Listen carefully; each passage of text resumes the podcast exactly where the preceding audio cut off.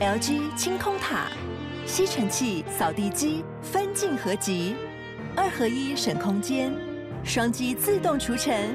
双击一体轻而易举。LG 清空塔。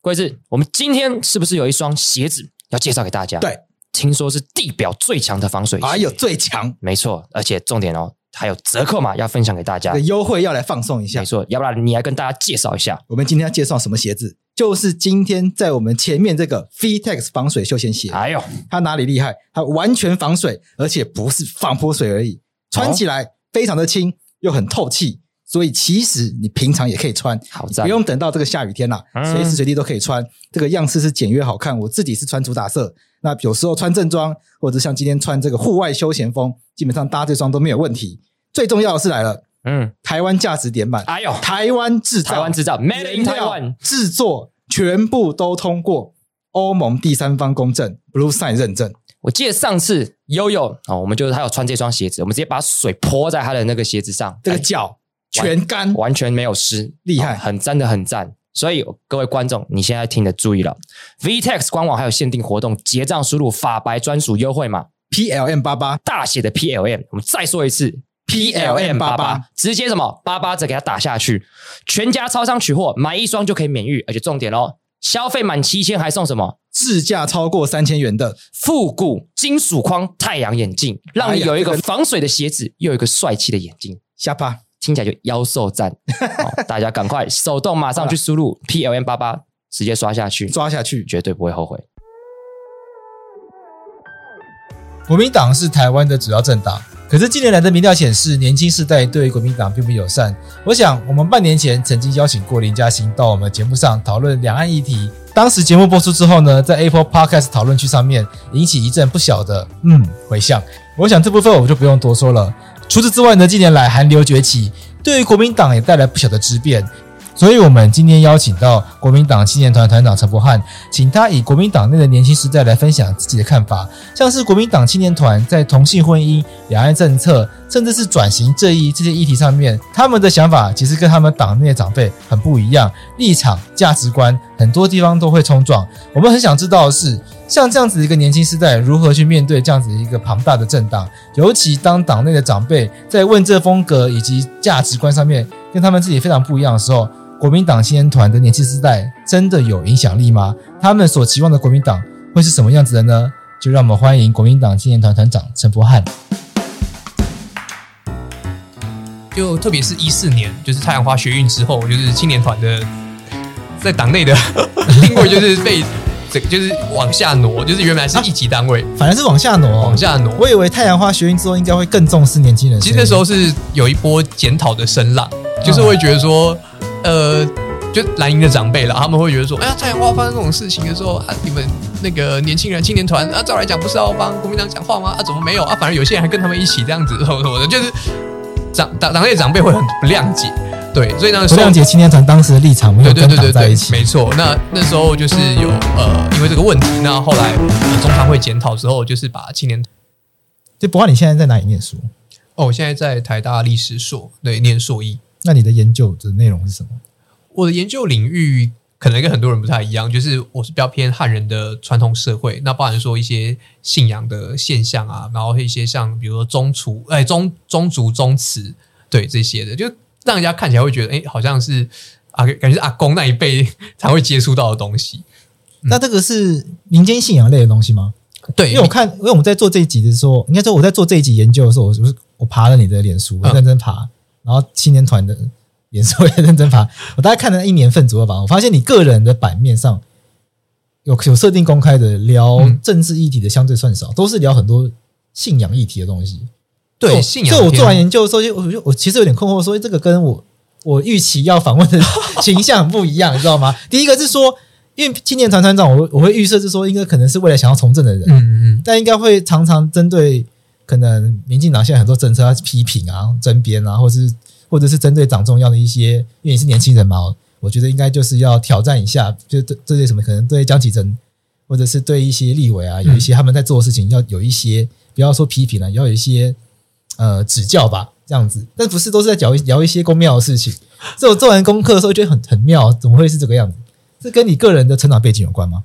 其实有蛮大的关系啦，就是因为我我们家是比较传统的家庭，然后本身就有在诶，比如说公庙服务啊，然后很常小时候就带被阿公带着去哦参加各种的那种庙会活动啊等等的。对，那我觉得这是就是一个影响。那后来呃自己，我觉得在高中的时候吧，就意外发现说，诶，这个既然在学术上好像也可以被拿来做研究，就以前其实没有任何概念，以前就觉得说这个东西好像很二元划分，然后有就是高中的时候意外去去读到一些学学术性的东西，才发现，哎，我其实好像大学或是研究所未来可以朝这个方向去朝朝这个方向走。那我也是，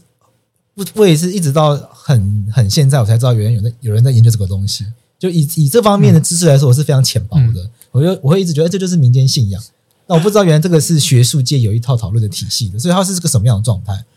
诶，其实后来我自己也发现，很多会跟还是跟政治这个议题会有所牵连。对，因为这个东西叫做民呃，这个东西叫民俗学。那民俗学最早被创造出来，它是为了要去呃进行那个近代民族国家的建构。对，最早是发源在德国。那后来因为这个日本。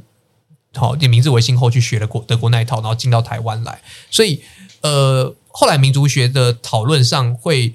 诶，到最后会去区分说一些，比如说文找一些文化的共通性或文化的差异性。那你的共通性跟差异性出来的时候，其实因为台湾的环境就是呃很长一段时间都在讨论这些问题嘛，那很多人就会形成不一样的国族主张。OK，这是有的，嗯。可是研究这些议题的人，通常想法上会比较。让人觉得比较绿的，比较台，或者是比较台派啊，比较独啊，或者是比较台湾意识比较强烈的。可你却是国民党青年团团长，这这这就是我做完功课之后，我觉得这个，哎，你这个人很有趣，要访问。最主要来，最主要的原因就在这边。哦，确实比较特殊啦，就是这个这个知识体系里面哈，就是呃，有政治立场的人确实都会比较偏向这个台湾主体意识比较强的这边。对，对，但。我我我自己是呃比较不会去否，因为我我自己觉得它是有一个传承脉络，就是毕竟台湾的移民主要是以从福建啊、从广东来的，那我其实会去试着看出一看一些共通性，就是因为学学术界长期以来就是呃它的方向是找出差异性，然后跟台湾独特性，对，但我自己觉得有另外一个面向，好像好像不能被忽略掉，对，所以我我反而是比较偏向这一块的。的的研究研究范围的的的的一个呃，比不要从这个面向去探讨说民俗啊、信仰跟人的关系。嗯，像刚刚在开始录音之前，我们有稍微简单聊一下，嗯、就是说你的研究范围还包含到马来西亚、新加坡，所以你是你是研究整个这样子华人文化，对对对，是不是具有它的民俗信仰，是不是具有一个共通性这样的概念？是，就是我我我我我其实经常看到说，呃，比如说同样大家都从都是福建，都是广东的移民，然后可能到了不一样的。的的地方哈，台湾到香港到新加坡到马来西亚等等的，对，那会不会因为当地的一些环境啊，然后去产生什么从呃变化哈或什么的？那它是最后的结果，它是跟原来原乡的文化是更相似，还是呃，就是还是说还是说已经出现自己的那种特殊性？我自己觉得是这个是一个蛮呃值得去研究的一个课题啦，对，蛮有趣的，对啊，那特别是现在好像。各国哈，因为中国后来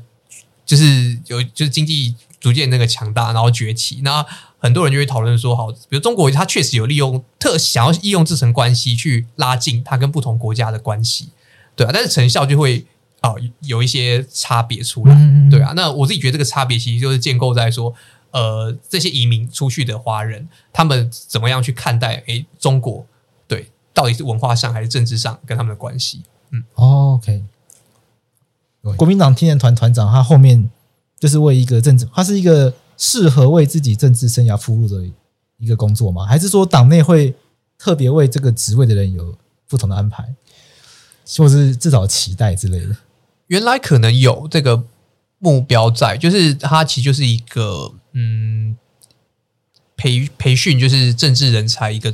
的一个非常重要的一个位置，因为他会去，比如说接触到很多媒体，然后他训练他在中常会上能够发言什么之类的。对，不过呃，后来以以后来的状况来看啊，就是到我现在是第十五届哦，你已经第十五届了，对，第十五届，一届是一年吗？对，一届一年，那已经十五年了耶！哎，对，今年很十五年了，嗯，哦，那很久了，对啊，那十五，我我往前看，就是前面十五任团长，呃，最后真的有参与政治的，其实大概只有三分之一。对，就是有后来选议员的，就是目前我们议员只出现过两位，哪两位？呃，一位是台中市议员黄建豪，那 Okay 一位是那个徐巧芯，对，哦巧芯巧芯，对对对，两位。那有一些是当当然有当幕僚的啦，就是像现在朱立伦的发言人林涛，嗯，然后像林嘉欣，他也算是目前算是政治幕僚嘛，对，对，这样算算出来，其实真的有参与政治大概三分之一，那剩下三分之二，有些人去学术圈，那也有一些人去业界，就是媒体界啊，或者是那个公政治公关类的也有。对，其实还发展上还蛮多元的，对，但我我自己觉得它就是一个非常一个重要的一个政治经验，就是在这个位置上面，其实真的可以学到蛮多的事情的。那在这个位置上可以做哪些事情？刚刚好像没聊到，这个这个位置的呃团长可以做哪些工作？比如说在党内有什么资源可以运用吗？还是他可以参加什么委员会嘛？我不懂，就是会不会有一些其他的工作的历练的机会？嗯，一个最基本的是呃。我们必须要出席中常会，就每个礼拜三哦，就是中青年团团长。我可能先讲到底中常会是什么？就是中常委，对，中常会就是呃，所谓政党的最高决策单位。对，像民进党也是，那国民党也是，那大家都是在礼拜三的下午。我记得好像是配合立法院的还是行政院的一个开会时间，所以每个政党他的都是就是国民党、国民党、国民党跟民进党两大党的这个中常会都是开在礼拜三的下午。每个礼拜都要开吗？对，每个礼拜都要开。哦，这种密集哦。对对对对对。OK，对啊，那，那都讨论一些什么样的事情？嗯，他其实有时候就是如果有选举的时候啦，当然就是比较关键的提名嘛。好，然后整个选举的选战的部署，好，这些这个这些会讨论到。但如果没有没有的话呢，就是一些党内的一些议题，比如说最近要党内选举了，那我们就会针对一些制度，想说有没有需要做调整，然后还有比如党纲啊哪边诶有一些不合适的地方去做讨论。对，那其他时候就是一些呃，比如说议题哦，每个议题上，我我们要怎么去对外去表述定调，或者说有些常委会觉得说，哎，这个为什么好像国中央好好像都没有针对于哪一块去做经营啊什么的，他就要在那时候，他有些常委就会在那时候提出意见，然后作为一个呃，让中央的一个参考方向。嗯，因为哎，那可是中央的官员会在里面开会吗？哎，中央官员是指说。诶，国民党像以前有执执政的时候，呃，会有五席的当然中常委是由行政院那边的官员来，就请行政院官员那边来出任。OK，对，民进党我记得现在应该也还有，对，像类似的制度，对对，民进党我记得就是像立法院他们的党团三长就是中常会的的的固定成员，Okay. 对，还有县市首长等等。那国民党其实后来，国民党原来县市首长不是，但是最呃后来在去年的时候有把。县市首长也纳入纳进来，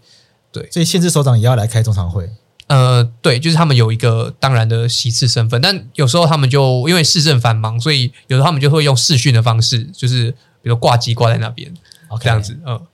对，因为很难想象县市首长每个礼拜都来，是啊，是啊，开这个，对对对，开这个会。那除了参加中常会以外，还会有什么样的？像中常会的话，就是呃，哎，除了中常会之外，就是有一些呃自己想办的活动。好，或者是呃有，因为这个位置上其实会蛮容易接受到很多媒体的采访，或者是一些那个邀约等等的。对，那呃我们就蛮常需要，比如针对于一些议题去做准备，因为并不是说每一个议题都是我我自己擅长的。对，但是大家就会外界会很希望说可以看到呃，比如针对于一些议题，那你作为一个国民党的。青年，那未来你有可能会从政，那你的态度、你的主张是什么？就是我们常会被碰遇到这些问题，那我其实就要针对这块去做琢磨。那至于活动的部分，其实就会依照每个部团长，他会呃有每个团长不一样的想法嘛。对，就是有些团长会主张说，哎，可能要去做多做一些呃学生社团啊，或者是呃那种比较动员性活动的经营。对，那有些人会觉得说我必须要做一些有。呃，针对于议题哈、政策等等去做讨论，就是会看每个团长不一样的一个经营策略。嗯，那呃，青年团是国民党里面唯一一个可以代表年轻人的团体吗？还是说国民党里面还有其他的类似的年轻人团体？其实国民党的青的青年组织架构还蛮特殊的，很特殊啦。对，因为有一些历史性因素，所以就是我刚刚讲的那个一四年被降级那件事情嘛，等等的。对，哦，然后呃，其实原来。是原原来国民党内的青年组织就是青年部，它是行政单位，就是他要去负责哦、做一些青年事务的经营。那他底下有就有青年部，对，本来有个青年部。可是青年他是经营青年事务，对，他在等于他是青年青年自己经营的吧？对，所以过去就是像民进党，其实现在这样状况也是一样，就是那个青年部的主任哦，他可能有些年纪了，好、哦，可能他他就是说已经可能三十几岁、四十快四十岁这样这样年纪的人来出来出任，那他会他就会去呃规划一些，比如说诶。一些学生的活动啊，或什么等等，对，我可以想象，就是青年部是帮青年办活动，嗯、那帮青年办活动的人本来就不一定是青年，对对对对对，他比较偏向行政，对他就是一个，他他就是党工，对行政体系里面的，在主发会底下，那呃，这个青年部底下有呃青年工作会，叫青工会，它就是比较偏呃联谊组织性质的团体，啊、对，就是每个县市会有自己的。呃，组织这样子，然后后来马英九时代的时候，就是设了一，原本是要用青年团来去统合这些单位，可是后来失败了，所以变青年团它是呃放在一个叫革实院、革命实践研究院底下，那他就专 focus 在。学生青年听起来像学术单位，有点智库单位，有一点这个概念在。对，因为它的主要的的经营的社群就是学生。那青年部呃青呃在青年部跟青年工作会这边底下，它所经营的就是社会青年。对，社会青年，因为原原原来原来它的体系是长，哎，后来的体系其实演变成这个样子。不过呃。我自己觉得，在这个制度的这个划分上呢，他没有各工作的业务上没有去做很清楚的分配，所以很常会有互相就是踩到，就是会抢业务。对对对对对，有有一点是类似这样的状况，互相踩到地方。但是其实很久了，就从大概哇塞，青年团成立之后，好像听说就有已经开始有慢慢出现这个状况了。那我再问一个很外行的问题，嗯、就是说这个跟我们听到什么党部什么不一样？譬如说，为什么不像黄复兴党部一样弄一个青年？呃，青年人党部这样子，其实以前有知青党部，诶，就是更那是更早更早之前的，对，就是什么知识青年党部，就在各个大学里面那种，大家大家以前听到的，对，那之后来就是那个呃政党退出校园嘛，所以这个东西就就解散掉，对，哦、而且他那种其实比较偏向是也是上带下，对，就是很多我记得以前就是什么有老师去组织，然后去找学生进来，这样、哦、可以理解，对对对对对。对啊，那只是到后来，他们希望说，就是马英九他成立的青年团，就是说希望以青年为主，有学生为主体，你自己去运作，给你一些资源，那你给一些舞台，那你就自己去做你想做的事情。嗯，哦，所以最大的特色应该在于说，这个呃青年团是以完全以年轻人为主体，对，完全全，他不是比较没有呃上下对对对老带小这种观念在里面，比较没有。为什为什么你会想要选这个啊？国民党青年党团长，青年团团长？呃，其实我，我先跟你说好了，就是我对国民党的体系完全不了解，就里面组织有分的什么什么什么，我是不了解。所以，我们在这个我们在这个提纲里面，总是有列一题说，到底国民党的组织是什么？然后青年团、青年青年团到底扮演什么样的角色？哇这个这个可以大讲耶，因为这个历史真的哦，而且最近演就是因为因为随着那个整个大环境的演变，然后会造成说党内体系、青年体系这一块呢，就出现很多变化。可是我觉得这个等等下我们花如果有时间，我花点可以来讲这样子。对，就是先如果先回到那个原来的问题，为什么会选这个？哦，呃，我其实很早入国民党了，我是在你讲话，我先讲麦克风。好好好好好，OK，我是在那个。二零一四年的时候入的党，对，入党那时候是呃国哎、欸、高高二，对，那时候是高二，对啊，然后那时候入党的动机其实呃一开始是自己对于公共事务参与呃有兴趣，对.那只是说呃我参与公共事务的方式我是都走学生自治体系，对，等于就是都在体制内部。那那时候国民党是执政党，那呃。国民党那时候给我印象是说，呃，他在呃整个执政的专业性上有去，呃，就是他会非常去强调说，他马政府时代，马政府时代的时候，对，就是他必须要去强调说，他的整个呃执政团队也好，或者施政方向也好，他是对于整个国家、对于整个台湾是有帮助的。所以我看到他的内阁，比如内阁部署的话，他其实不太会去呃一定说国民党才可以进来。对，我们那时候看到什么什么赖信元呐，好，然后还有一些监委，他其实都有把一些过去不管是民进党也好，或者是呃新党也好，或是呃一些比如台联那边的人都都有拉到这个团队里面来，所以呃我我其实那时候蛮认同说国民党的整个经营模式，然后跟所塑造出来的一个形象。对，那那时候呃那时候高中嘛，那进到呃国民党的时候，就是呃当然是从青年团开始，就是党部说，哎，有那个诶青年团，那你可以去那边去，等于说参加他们的活动，然后去了解说学长姐到底在做什么。然后未来，如果你真的对政治有兴趣的话，就可以循着他们的模式，这样子，呃，在党内就是去争取你可以发展空间。对，那那时候的团长是林嘉欣，对，嘉欣应该之前有上，之前来过我们节目，嗯嗯，对对对。那那时候嘉欣他的方式就是，诶。你不会让人家觉得说，这好。如果按照现在的标准来看的话，你不会觉得那好像是那是国民党他办的一些活动，或者是所塑造出来的形象。就是他很常会去办一些议题性的工作坊，对。然后呃，在地方上的时候，也很常去呃解决一些呃可能是争端也好，或者是长期存在的问题。比如说文林院的时候，嘉兴他们就有去去去呃去声援嘛，对啊。然后呃，我说你什么时候啊？你说你刚刚说你什么什么的时候，那个我没有听清楚。诶，你刚刚说他声援你什么东西？那个东西有没有听清楚？哦，我是说他他就是呃，应该说那时候嘉兴他所塑造出来的形象是让我觉得呃，就是也就我按照现在标准来看，不像是国民党，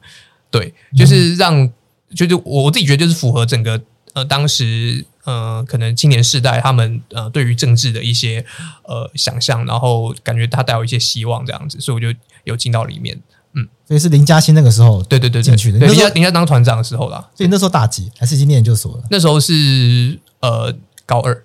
高二。对，我现在也硕一啊。OK，对对对，哇，那真的很久以前嘞。就那林嘉欣大你那么多吗？他大我八届，我我跟他是正大历史系的学长学弟，我跟他差了八届。对啊，大你八岁哦。嗯，他可是他看起来没有距离你差那么多。我我长得比较对，不是你长得比较老，是他真的看起来他 UK 吗？哦，因为他大你，你现在几岁？我八十六年次的，九七，嗯，八十六年次，二十，民国八十六年。那我其实，那那林嘉欣跟我一样，那我也大你八岁，差不多。那算起来是这样，嗯、哇！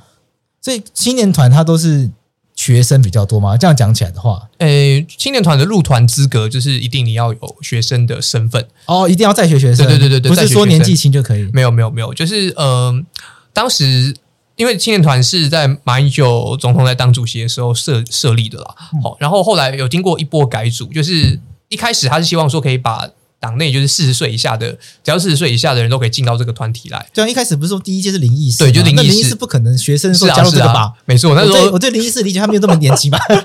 其实那时候马总统他的设定是希望说，就党内就是有一个青年组织，就叫青年团哦，所以本来就是青年组织而已。然后就四十岁以下，只是说因为。以前，他他原先的目的是设立了青年团，想要打破一些旧组织存在的一些弊病。对，你知道，就党内很多组织，就是呃，有的为了要选举要干嘛，就会一些什么人头的团员啊，什么什么等等的东西就进来了啊。难免会有这种，对对，就是跟民进党最近发生的那件事情差不多。对，那马英九是想要改变这样子的呃问题。对对对，所以就设立青年团。结果，哎，第一届林义士选举的状况。还是跟以前一样，欸，就是没有改变诶，那他就心一狠，就说好，那就学生他他他觉得就是学生这一块是要特别去呃做呃培训，那也希望说。呃，学生的意见能够进到整个党的决策核心里面去改，不要说让呃国民党的整个光在政治光谱上哈，离可能是青年世代或者是民意主流太远，对，所以后来把青年团独立出来，那他的方式就是用遴选，就团长是用遴选制，就是说你只要呃有学生身份，然后你就可以来。报名参加，他有诶、欸，应该说有有参加过呃这个青年团以前的活动，对，然后你就可以来报名参加这个团长的遴选。那他遴选是用什么样的资格？这不是票选出来的？不是不是，后来就是遴选，就是呃可大可小，就是如果是比较大规模，像马马总统时代的时候，他是会亲自担任评审的。OK，对，那只是后来就特别是一四年，就是太阳花学运之后，就是青年团的在党内的 定位就是被。这个就是往下挪，就是原来是一级单位，啊、反而是往下挪，往下挪。我以为太阳花学运之后应该会更重视年轻人。其实那时候是有一波检讨的声浪，就是会觉得说，呃，就蓝营的长辈了，他们会觉得说，哎呀，太阳花发生这种事情的时候啊，你们那个年轻人青年团啊，照来讲不是要帮国民党讲话吗？啊，怎么没有啊？反而有些人还跟他们一起这样子，什么什么的，就是长长长辈长辈会很不谅解。对，所以那时候不谅解青年团当时的立场，没有跟党在一起。没错，那那时候就是有呃，因为这个问题，那后来呃，中常会检讨之后，就是把青年团就是往下挪，变成二级单位。啊，对对对对对，现在是二级单位。那好惊人哦！对，就是有那一波状况。因为这个，所以这个跟设置的初衷很很冲突啊。对，这不就是希望听聆听年轻人的声音吗？对，那自己党内年轻人如果都是这个样子啊，不就是更应该重视吗？至少要。理解吧？就其实到现在，我自己觉得，呃，都还要，哎，国民党现在在处理这个青跟青年世代就是互动，还是要去注意到这个问题。就是照老一辈，因为他们以前是对于青年团认定会比较像是什么救国团那一种，就是好像哎你来，那我就是交办任务给你，那你要去做，那你要帮党做辩护或什么之类的。就是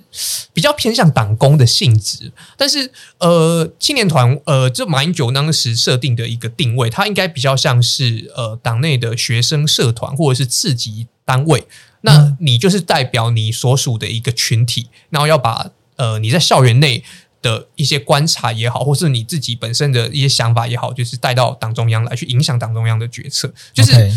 呃。其实从以前就是这样在拉扯。那一四年那一次，就是因为太阳花的结果，所以导致说，呃，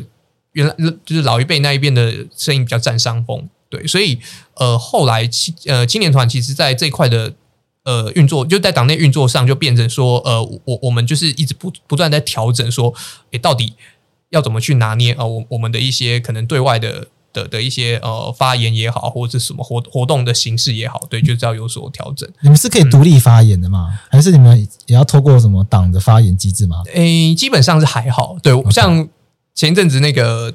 丢内脏那件事情啊，对对对对对，是那那其实其实我自己有独立的一个发言空间的，只是说呃，那党内很多前辈不谅解，不是吗？对，就是变成我因为国民党当时为了反莱猪，在立立法院里面以丢内脏。这样方式去抗议嘛？那很有宣传效果了，因为全球的 各大国际的媒体，CNN 啊、朝日新闻啊什么的，都有报说这个原来台湾的国会是会，可是我像菜市场一样。但是青年团团长，对啊，我我到现在包含都还认为说，确实你有 catch 到那个新闻版面，但是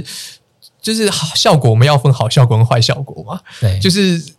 我我自己的判断啦，就是这不会是一个太好的呃一个行为表现，因为。如果你今天时间点是在十年前、二十年前，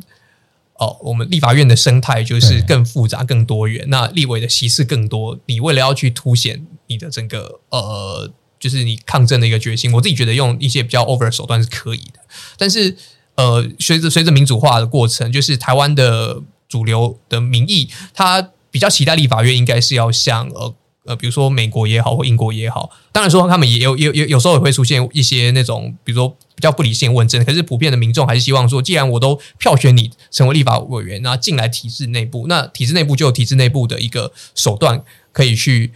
呃监督政府，可以去制衡政府。对啊，那而且你好像还没有到那个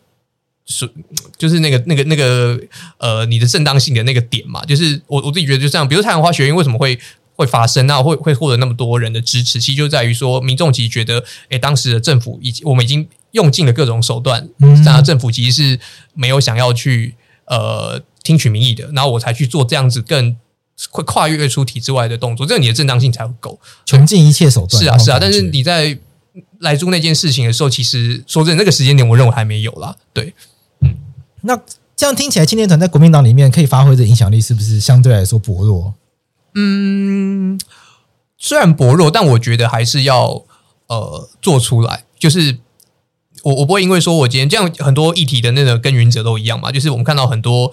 比如说做环环保的、做劳权的，他们其实有时候也是人不多，好一个工会或什么，他主体来运作的就是大概三四个人而已。对，但他们不会因为说我们自己的力量少，然后就不去做。就是我我自己觉得它是有个累积性的。对啊，那你们会有理监事会像这样子的概念吗？比如说，你们会有一群人决策，然后决定你你们自己的价值哦，或者是决定你们青年团在特定议题上的立场，嗯、你们会有这样的决策机制吗？就是你们运作起来是像这样子？我们内部是有一个呃执委会，对，就是它执委会的构成就是由团长去呃组织这样子，那人数是十一个，对，那呃对于一些重大议题的时候，我会去讨论，比如说我们要用什么方式来做。表态，比如说那时候，我记得我刚上任的时候，呃，声援香港啊，对，okay. 那是有一次，应该是诶、欸，金明联他们吧，对，就是那个赖忠祥老律律师他们那边那个金明联他们说有办一个声援香港的活动，从 SOGO 那边开始走这样子。那呃，当时我在，因为那时候的时间，我记得那活动的时间比较紧急，然后我们那时候就在讨论说，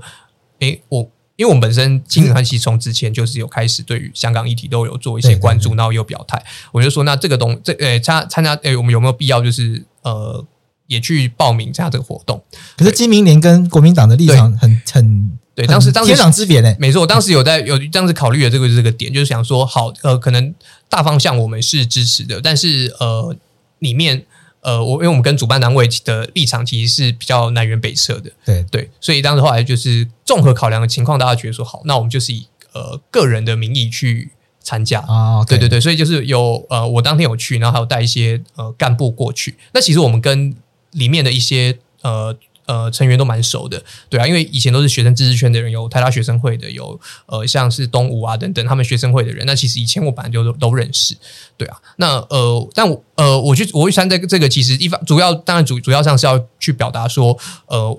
呃，我们对香港的这个支持，那再也是呃，我希望是也是凸显说我们这个世代的一个状况是，其实我们可以愿意为了呃议题，然后去超越，就是呃。彼此间的一些基本的立场，对，只要对于一些共同价值是有所追求的时候，其实大家是可以合作的。对，我是希望说可以有做出这样的效果出来。可是跟国民党里面的老前辈南辕北辙，也南辕北辙怎么办？像比如说同同性婚姻，我嗯嗯我们在做这些之前找了一些资料，比如同性婚姻啊、两岸政策啊，嗯、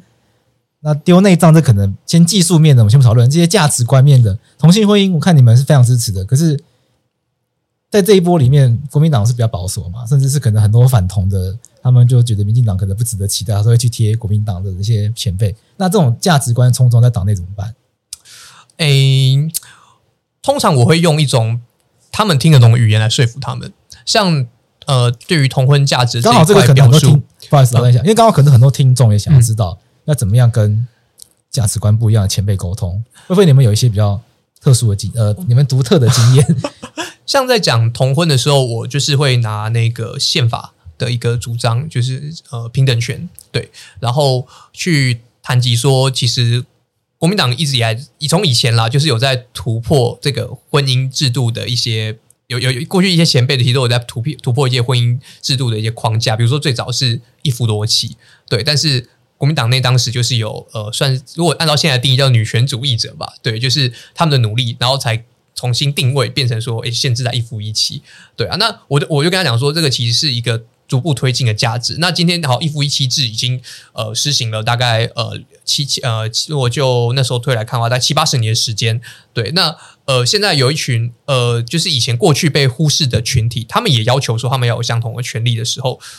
我们回到宪法来看，他们有没有？有啊，就是。那个宪法讲很清楚嘛，就是应该要去呃尊重他们，然后要诶给予他们相同的权利。那我就说国民党其实没理由不支持啊。对，对那当然说，我我我就就说，那你你可能会去说，好，可能婚姻制度上会呃可能放在呃他们的身上会产生一些诶，就是可能法规上要做调整或什么之类的。我觉得那就是技术层面问题。对，但是我我们重点是要去凸显出那个价值出来，然后。我讲完那天的时候，我我我我印象非常深刻，一位反同被定位为反同的前立委啊、哦，他是中常委。我们先暂时不要讲他的名字，他他大家中常委会不会就呃，反正呃还好啦，反正 对对对，还好还好还好，他应该不会听到。对对对对对，就是过去被定位为就是反同反的非常厉害的一个委员啦，然后他后来是他现在是中常委，他就举手发言说：“哎，那个。”万常委，我我那个我我我我我想，我我我我们其实以前哦，不是反对同婚啦，我们只是呢不支持用这个现有的这个民法制度来让他们能够结婚，我们是支持专法的。我当时有点有点毁三观了，就是我就说哇，我我印象中你以前好像不是这样讲，只要碰到什么性平的那个诶，比如教育啊或或者什么之类的，哇，你在立法院当时都是 一路一路反到那个的，对，然后。但没关系，我觉得，我我觉得他这就是一种影响，就是他当你他听到说用呃他熟悉的语语言，而且是在党内就是被他们被尊视尊尊为至高无上价值的，比如说宪法这种东西的时候，如果是没有抵触的话，他其实没有不太有一个可以呃反驳你的余地，对，甚至他或许有时候会被你说服，对，OK，所以还是有机会沟通，还是有机会沟通的，对啊。那像香港的问题，我们就会用呃。就一样用我们用那个宪法的架构去去去去去处理，对啊对啊，嗯，那转型正义这个议题就更尖锐了。我看前一阵子二二八的时候，青年团有办相关的纪念活动，对对对对对，你们是做了哪些事情？嗯，我们当时是办了两场活动，其实原来应该是有三场的，对，但是第三场就是因为一些问题比较难呃联络讲者，所以就一直没有进行这样子。对，当时是有办一场呃讲座，就是找张若彤先生来谈他的研究，就是因为他最近对于一些二二八有一些新的论述的提出，一位学者，对对对，就因为他算是一个业余学者，对对对，OK，嗯、呃，然后他就是有些提出，那呃我那时候找他来那。做一个演讲，然后第二场活动是呃由我自己亲自去带导览走二二八的一些地景，因为我本身在呃算半个大稻城人，所以我在大稻城那边其实要加上就是我们家族就是有很呃家族关系，我听到很多二二八白孔相关的一些故事，那就是用这些故事跟这些地景，然后做串联，就带着呃团员，然后一些有兴趣的同学，然后一起去。走大稻城这样，然后最后是有在那个事发地天马茶坊前面去做献花这样子。对，那嗯，我我自己觉得他是国民党必须要好好面对跟处理的。对，而且就是我我不是我其实不是第一个，从以前开始，那个从李登辉时代也好，到马英九时代，其实对于呃。二二八跟白孔都有想要试图做一些事情，那加上说，其实党内很多人有不少是白孔跟二二八的受难者，那我们难道不需要给他们交代吗？就是那国民党里面也有吗？国民党里面很多啊，比如说像吴伯雄的呃，应该是叔叔，对，他是二二八的受难者嘛。那呃，吴敦义主席他之前也讲过，他们家有人在白孔的时候受难，然后包含说洪秀柱。呃，就主席他其实他爸爸他父亲也是对，也是白孔的一个呃，当他父亲因为白孔被抓去关呃关关了好几年，然后现在的江江主席他其实他前一阵子也才也讲过说他的叔公对也是白白孔的受难者。我记得说，既然呃有这么多人其实家底都有这样子的一个经验，那甚至说还有很多的呃受难者其实本身就是党员，对，只是说当时可能在整个。呃，他本身的主张好价值，他并不符合当时党中央的一些决策，然后他就被可能被迫害，然后有可能被诶丧失，因此丧失自由等等的。就是我自己觉得，好，你今天可以主张说你在二二八的时候或白孔的时候有你的一个维护呃社会的一个稳定的一个正当性在，没错。但是你在这个过程中确实有错误，而且这些错误其实。本身你自己党内也有很多人是在这样的制度下的受害者，你就必须要好好的去面对他们。就是我我认为，就是国民党还欠他们一个交代，这样子。对，就是他并不是像老一辈所想的哦这么的二元对立、省级具有省级冲突。对啊，就是这这这不只是呃，我我认为这个不是不只是国家的问题，就是这这是也是党内自己本身要去解决的问题。那先回到你们青年团好了，嗯、你们自己怎么去看转型正义的议题？嗯，其实团员内部的分歧还不少，就是嗯，有一些人确实是比较主张说国家是有那个权利、有那个正当性去呃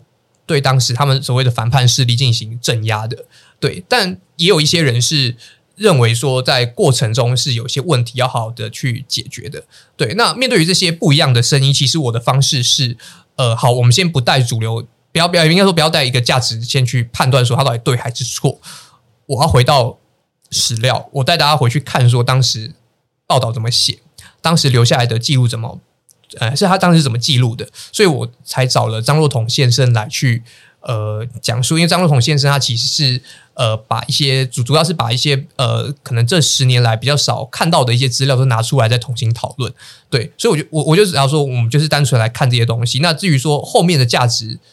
呃，要怎么去评判，就是留给大家自己去决定。因为我认为说每个人其实都有自己的呃知识建构的背景，有自己学习历史的一个方式。对，那呃，我我觉得只要先做到这一步，其实。我我自己觉得转型正义，它其实最重要的一步是全民有没有一个历史的共感，就是并不是大家在提出一些事件的时候或一些人名的时候，哈，大家是全然无知的。对，那我我认为这是可以经经常可以先初步做到的事情。对，所以就是不管是前面的讲座也好，后来的导览也好，其实我都用这种方式去介绍议题的。可是我觉得这个历史的共感就会是最困难的，因为我们就去说讲蒋中正、蒋介石这个人好了，嗯、他在国民党里面。国民党对他的历史的定位，嗯，跟可能台派啊、嗯、绿的啊，或者是什么时代力量啊、民众党啊，或者一般不熟悉政治的小老百姓，嗯、可能都南辕北辙。所以那这个怎么办？嗯，因为一个人其实本来就是有很多面相，是立体的。对对啊，那对啊，蒋介石在国民党，每个人看到他的面向不太一样。因为国民党里面可能会觉得说他是抗战的英雄，嗯，然后他可能守守护住台湾。对，可是换到另外一个光谱另外一端，就觉得啊，就会说他是杀人魔啊，就会说他是白孔的始作俑者啊、嗯、这一类的。那这个要怎么样去找到这个共识？你觉得你觉得有办法找到吗？呃，我觉得第一步是可能一定要做到，就是所谓的尊重每个人的历史记忆。就是每个人在形塑他对一个人的看法的面向的背景都不一样，对。那首先必须要去做到说不去否定对方。那这块其实台湾这几年很积极来做，然后呃很多像我我举二二八的学生团体好了，就是共生音乐祭。为什么取名叫共生？它其实就是在于说，呃，希望这个二二八的记忆能够，就是不管是哪个族群。它都能够被它的它的它的历史记录会被凸显出来。那我有互相了解对方的状况之后，我们才有办法去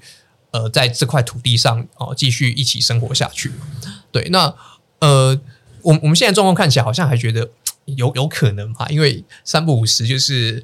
还还是有一些，比如说嗯呃一些重要的节日，比如说二二八或者是什么呃蒋蒋中正的诞辰啊等等的，就是有时候会有一些冲突出来嘛。对，那。呃，我我自己觉得是必须要慢慢做的，并不会说他可能现阶段还没有什么成效，而就去先否定它不可能。对啊，对啊，是，就是我我而而且台湾其实在推转移正义的时间还对比别的国家来看，其实算短。对，就是我们都很很期待说可以像德国、像南非有那样子的成效，但是他们其实时间拉得非常长。对，那我们就没办法说能够有一个一处。可及的一个，就是就是马马上就想要达到我们的一个理想嘛，对啊。那我可以问很尖锐的嘛？嗯、譬如说蒋介石的铜像，嗯，中正纪念堂，如果像像像这个议题在青年团里面会讨论吗？铜像我印象中好像没有讨论过，但如果有机会讨论的话，你们会怎么样去讨论这个议题？嗯、因为党内一定有非常反对的声音，而且反对的应该会是，反正我猜应该是多数啦。对，我当然我我当然这是我自己猜测，嗯、但我相信国民党应该是反对，反对把。中正纪念堂来想中正铜像拆走，但如果这个问题是青年团，就是说，因为你是你是中常委嘛，嗯、那你必须要在中常会去发表意见的话，总是要一个代表青年团意见的话，你们会怎么样去讨论这个问题？嗯，先撇开掉我的一个立场好了，就是如果按照国民党现在的一个环境，然后跟尊重每个历史记忆的结果的话，那我主张会是功过并成。对，那当然会有人讲说，你的铜像树立就在。那个地方，它本身就是一个失衡性的表彰。就算你在旁边写他再多的的过或什么之类的，好像都诶、欸、没办法去平衡掉哦。他原他他他就是已经被被摆在那边那么久了嘛。对，那呃，我的方式其实会比较想说，有没有可能去参照别的国家在处理威权铜像的时候，有没有一些比较特殊的做法，并不一定要去做。拆除，或是要去转向思考，说这个铜像可以对我们带来什么样的意义？例如说，现在不是很多那个呃，现在处长会在推所谓的那个不义遗址，对，那有没有可能，比如说为了要呃，就是也可以把中正纪念堂当做是一种嗯不义遗址来看待，它本身就是一个威权化的产物，那拆掉是一个主张，但。保留的话，我们有可能把它转成一个民主型的一个纪念的一个地方，因为其实前面的广场就是从过去到现在都是台湾民主化非常重要的一个场域。那这其实刚好跟它背后的那个铜像设置是有很大的强烈冲突的。对，那我自己觉得能够对大家带来一个教育效果，就是要让这个冲突性继续的存在。对，那大家才可以去体。明明确体认到说，呃，这个铜像好产生在那边到底呃合不合理？那我们才有继续后面能够讨论说它到底拆还是不拆？对，那在党内呃，我我不太可能一触就是马上说马就是一定否决掉它就是不能在那边或怎样的，但我希望能够引导呃党内的一些人去做一个思考，对，就是让他们说，除了好蒋介石确实在他们眼里就是带大家呃走过北伐、打过抗战，然后一路来台湾这个以外，那不同面向的蒋介石，如果你是作为一个党员，作为一个中常委，那其实你思考方向是说，希望让国民党在台湾长治久安，你就必须要去好好面对这个问题。就这个问题是会呃不断的被抛出来，你是不断要去做应对的。特别是其实现在的主流一直呃主流式教育就是解构，那我们要去破破除掉一些过去哦，我们所认定好像没办法被突破的价值也好，或迷失也好。对啊，那我自己觉得说，你你当然有你自己的主张，有点正当性。那但你就要试着去跟人家沟通，而不是说去否决掉对方哦的一些表述。嗯，可是国民党多数不要讲多数好了，因为我也不敢说我认识很深。就国民党给人的印象是非常反对转型正义的。嗯，比如说他会会说这呃促转会是东厂啊，或者会说这个是骗选票啊，会说这是炒作选举的议题啊什么的。那以以国民党的年轻世代来看，会这样会会用这样的角度去看这些议题吗？你自己你自己身边的朋友了，有一些人确实会，他会觉得那个东西是呃绿营所设定的出来的议题框架，就是国民党不需要跳进去或什么之类的。对啊，那我我我自己是觉得说，因为你毕竟过去有做过，那他就等于如果你把它当很简化、很简化，正变成是一个政治攻防的时候。他在开始丢这个议题，你本来就是要有所回应。那特别是这些这个议题哈，又是我我自己觉得是存在在普遍每个就是台湾人的就是那个心理的那个底层，只是说他有没有被被唤醒哈，被被那个呃，就是让人家去凸显出来。对啊，像呃，当然说很呃，那那个蓝营很多人会主张说啊，那个那人什么人在在在意的，还不是说一些人在在喊在什么的。可是以我自己的。的经验其实不是这样子，就是因为我那历史系嘛，很常会去跟一些呃长辈去做，比如说口述历史的什么访谈啊，或什么之类的。就明天明明就是我今天所想要设定的一个范围哈，不会去涉及到哦，比如他对于一些国民党也好，或者是过去一些像白孔二二八时候的一些经验，我我我今天没有要聊那一块。可是好几次他们会主动的去跟我。讲述说他到底当时看到了什么样的景象，对，就是他的他那个东那个记忆是生存在很多人的的的的心里面，那只是说整个社会环境就长期就是戒严的情况下，让他没办法去做表述，对啊，那现在就是民主化了，就是我自己觉得它是一个趋势，是呃，特别是现在我们主张要开始回顾自己的历史的时候，它就是一直会不断被被挖出来，那。你国民党要怎么去去面对这个议题，面对的价值？而且我自己觉得前前辈党内前辈其实有留很多的方向给我们，就是从李登辉到马英九，其实还是有人是想要说在这点这个议题上面去做一些付出，做点什么。我们就为什么不借着他们的就是所设定出来的一个方向继续做呢？对啊，这是我的疑问啊。嗯，那我想问你。就是关于你个人的问题，嗯、就是说你在党内有些想法跟很多前辈不一样，嗯、然后有一些年轻朋友跟你不一样，那你为什么你还会想要在国民党里面？因为在这个时代的年轻人加入国民党，就会跟其他很多年呃不 就就会跟更多年轻人不一样，所以你在党内也跟很多人不一样，然后外面的人又觉得你跟他们不一样，为什么你会还想要加入国民党？嗯，其实我会去嗯。其实这个这个问题到现在，我其实也偶尔还是会会会会会想一下啦，就是会觉得说，甚至还选择团长。对，就是呃，当然说我呃，可能国民党的一些主流好的主张好，或是被定位出来形象会跟我有一些冲突，但是呃，我我自己觉得就是一个一个必然结果，就是我也不确定说我自己好，如果真的到了别的阵营，就不会遇到相同的的问题，因为。呃，本来一个政党内部就是一个综一个小型的社会一个综合体，那大家会进来，其实可能是对于呃，比如说像国家主权哈这一块这个这个议题上是有共识的，其他是其他可能就没有会分歧，就是议题本来就是有一个讨论的的空间，对啊，那呃，我我自己觉得就是，既然前面已经有一个经验是呃，从国呃高高中开始就进到。呃，党内体系啊，当然对党内有个感情，我会比较希望说，还是能够尽自己的一些力量去做改变。那而且其实还有很多学长姐也在这个路路上努力的，比如说像呃巧芯、像嘉兴等等的，对啊，他们其实也一直在在尝试。那就让我还是有一个信心，说，哎，那我其实我们可以继续坚持下去。可是国民党这几年来也有蛮大的改变吧？比如说国民党现在有一个新的政治政治明星，就韩国瑜先生。对啊，那他的风格跟过去，比如说马英九啊，嗯、或者是吴敦义啊，很明显是风格迥异的。嗯、那你们会觉得这是一个？我们先我们先不要去评断他是好或坏，但我我的意思是说，你们会期待国民党变得更好，可是国民党也不断在改变中。但你们对国民党的期待会是什么？或者说你们会期待你们自己在国民党里面可以发挥什么样的角色，扮演什么样的角色吗？嗯，我觉得最主要目标是要让党的决策是最后出来的决策，不管是人选的提名也好，或者是对一些政策表态，它不可以离主流民意太远。对，我我自己觉得这是一个基本价值。既然你已经就是。呃，希望说呃，可以为民众来来来来服务。那你你也就是有提很多公职人选，这样要要组织政府。那其实就是你要去表述民意，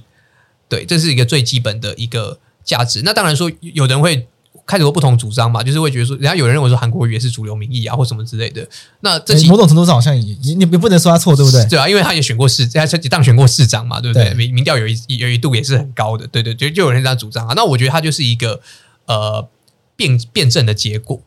对，还有就是说，你过去国民党给人家给你树立出来的形象有没有有所冲突？对，那呃，你那就国民党给人家一开始以而且以最引以为豪我自傲的啦，就是一直说啊，我们就是比较理性，都走体制内。那呃，就是比如说我们的这个选材也好，都是很注重专业性，一定要从请学者或什么之类，这个东西我觉得是好的传统啊。那为什么要去摒弃掉？对，这这个这个是这个是我比较不能理解。那我这个就在辩证过程中，就是会会不断的跟他们做做做交锋。那如果好，今天交锋失败的话，我我我我自己会，我我自己也认为是，嗯，那我们就来看结果怎么样。对，反正选举嘛，就是四年一次，那就是每一次既然都会有一个交锋的时候，那我我们最后就是把它重新丢回到社会，丢回给民意，让民意去决定。对，那如果像结果，如果真的是，如果如果是你对的话，那我们就尊重你，那就是党内的的方向就是这样走。但如果今天适得其反，就是不是你所预期的，那其实我我我自己觉得就要有所去认知。对，国民党必须要什么样的定位，大家就很就就大家都比较清楚，就比较它就是一个不断辩证的情况，像。民进党其实也是差不多的，就是像赖清德为什么那时候会去挑战蔡英文，想要去争取民进党的提名，代表说有人是不满民进党诶蔡英文的作风嘛？就是我也听过很多党内民进党内的这个朋友在讲说，就是他们觉得蔡英文走的路线很像以前的国民党，对，就是可能因为蔡英文的那个背景嘛，就是国民党的官僚系统培训出来的人，对啊，那他们会觉得说他不够毒，啊，不够。呃，就是在在一些立立场上呢，就是呃，比如跟对对中的立场啊，好好好像还还没有像还没有到非常强硬这样子，这时候就会他们就想要有推主人出来。那这其实有一个辩证结果，他们有初选有什么，然后最后呃经过投票，诶，新的民意授权，蔡英文就是一个呃民意所接主流民意所接受的人，那其实大家就是成就就就就是就就就是接受这样子，对啊，我觉得每个政党都有这样的状况。那你觉得国足认同真的会影响到政党的选择吗？所以、嗯、你个人是因为国足认同关系选择国民党吗？还是其实也还好？呃，国足认同是一个因素，就是呃，我刚刚前面有讲说会入国民党，原因是因为当时马政府所体现体现出来的国民党形象嘛。对，那就就没有提到国足认同。对对对，第二点才是国。那国足的话，我是觉得说，嗯、呃，中华民国这个呃国家，不管你把它当做是一个外来政权，还是还是说你你觉得它本来就是有一个。呃，治理的正当性的，不管从什么角度看，它其实，在台风金马已经呃七十年时间了。对，那我自己觉得，其实普遍的国民对于说那个符号，就是不管是国民也好，或者是国旗也好，其实都有很大的一个认同感。那我自己觉得，就是那既然大家都已经这么高认同感的时候，其实就可以先用这个符号来进行统合。那只是说那个疆域哈，我可能就会跟。党内比较不一样，对，就是 Okay. 对，就这样。党内有些人就会觉得说啊，要嗯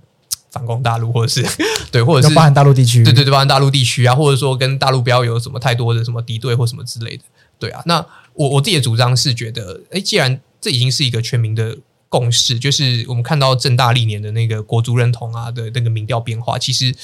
我我自己觉得已经几乎是不可逆的。你二十年、三十年来都是长，就是呈现这个往，就是台湾主体性越来越强的一个趋势。那其实就他他就也就凸显出，呃，国族已经渐渐不是国人哈最主要的一个角力点。对，就是这个议题已经不是你你已经好像很难说有办法 fifty fifty 一半一半，然后。再去竞争，说到底是谁可以说服谁而已。对，现在已经慢慢趋向一致。对啊，那我我其实在这块主张就会比较希望说，哎，赶快把它，哎，既然有这样子的一个趋势，那我就是赶快把它确定下来。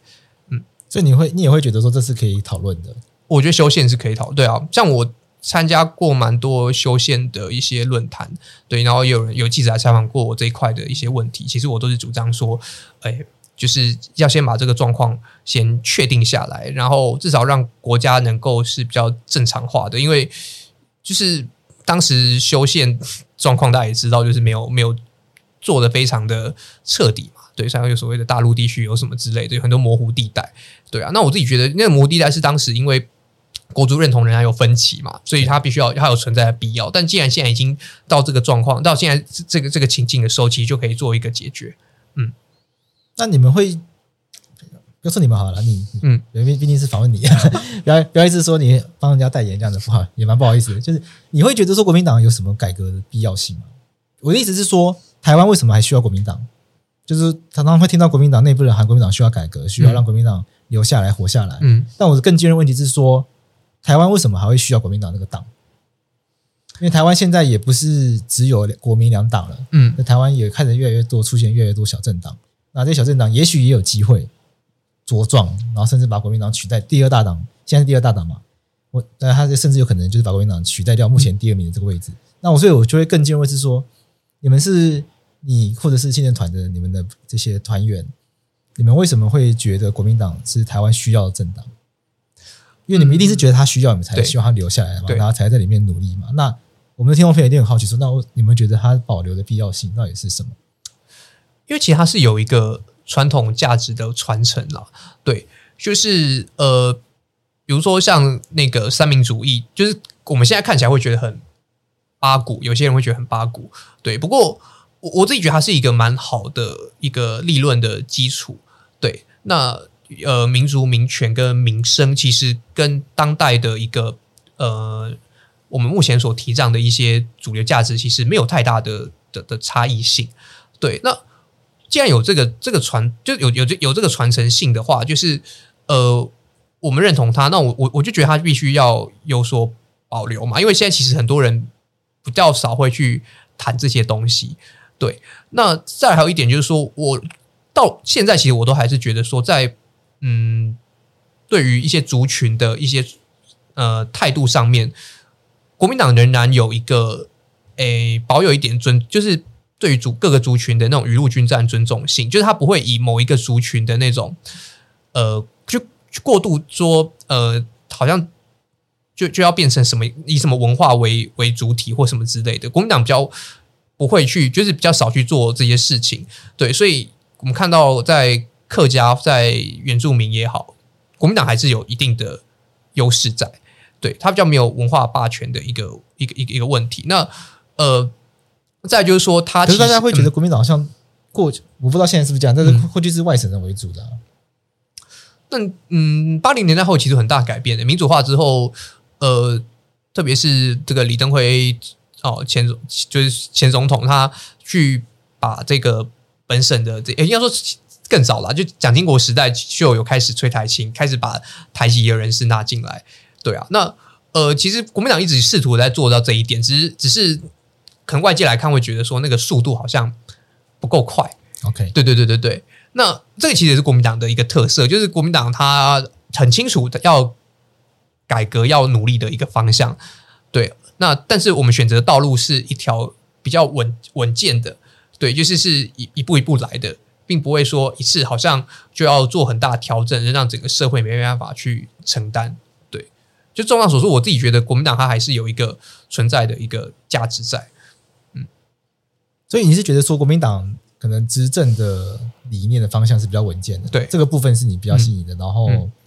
国父遗教的部分。对对对，就是本身自己所建党的一个精神，它其实还是嗯，还还是到现在都还是很重要的，因为蛮特别的。因为因为今天这样访问下来，觉得好像反而跟国族的是不是中华民国这个符号，好像不是不是有太大关系。嗯，还是说其实也有，但我觉得很因为因为上次访问林嘉欣的时候，嗯、在这一块就谈了很多，但不过当然也跟那一集的主题有关了。嗯嗯嗯，嗯，嗯。但像像今天这一集就相关的这个内容，就很明显就少了很多。是不是在你的呃，我猜测了，在你的潜意识里面，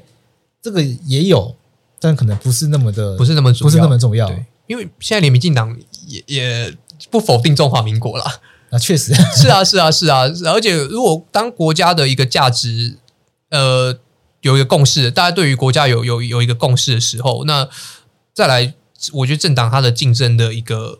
呃的的一个呃的场域，它就会变成说，好，那你是走什么样的路线去执政？对你，比如说对于一些社会福利，对于这个经济制度等等的，你的你你你你的主张就会比较会产生一个多义性嘛。那呃，我因为可能我我我自己觉得，就我我这个时代真的觉得，呃，好像。对国家也好，国足来好，已经不是有那么大的分歧了。对，就是这个中华民国符号是一个共识，然后它的范围就是台澎金马，这也是一个共识。对啊，那既然这些共识都都已经有了，那我们接下来可能要去做讨论的，就是说，那国家要怎么走？对啊这个这个这，我觉得还是后续可能比较重要的一些问题。我们今天感谢国民党青年团的团长柏翰陈博汉来跟我们分享他当初入党的一个心路历程，以及他在党内观察到的一些现象，以及他个人很个人的部分，就是说为什么在这个时代，一个年轻朋友会想要加入国民党。但讲这个讲这句话讲出来好像有点怪，可是因为现在年轻朋友至少我身边支持绿的比较多，所以我就会一直很想要知道说，现在还想要支持国民党的呃的年轻朋友。他们的心中的想法是什么？那我今天很很感谢博汉来跟我们分享他的想法，谢谢，谢谢，谢谢。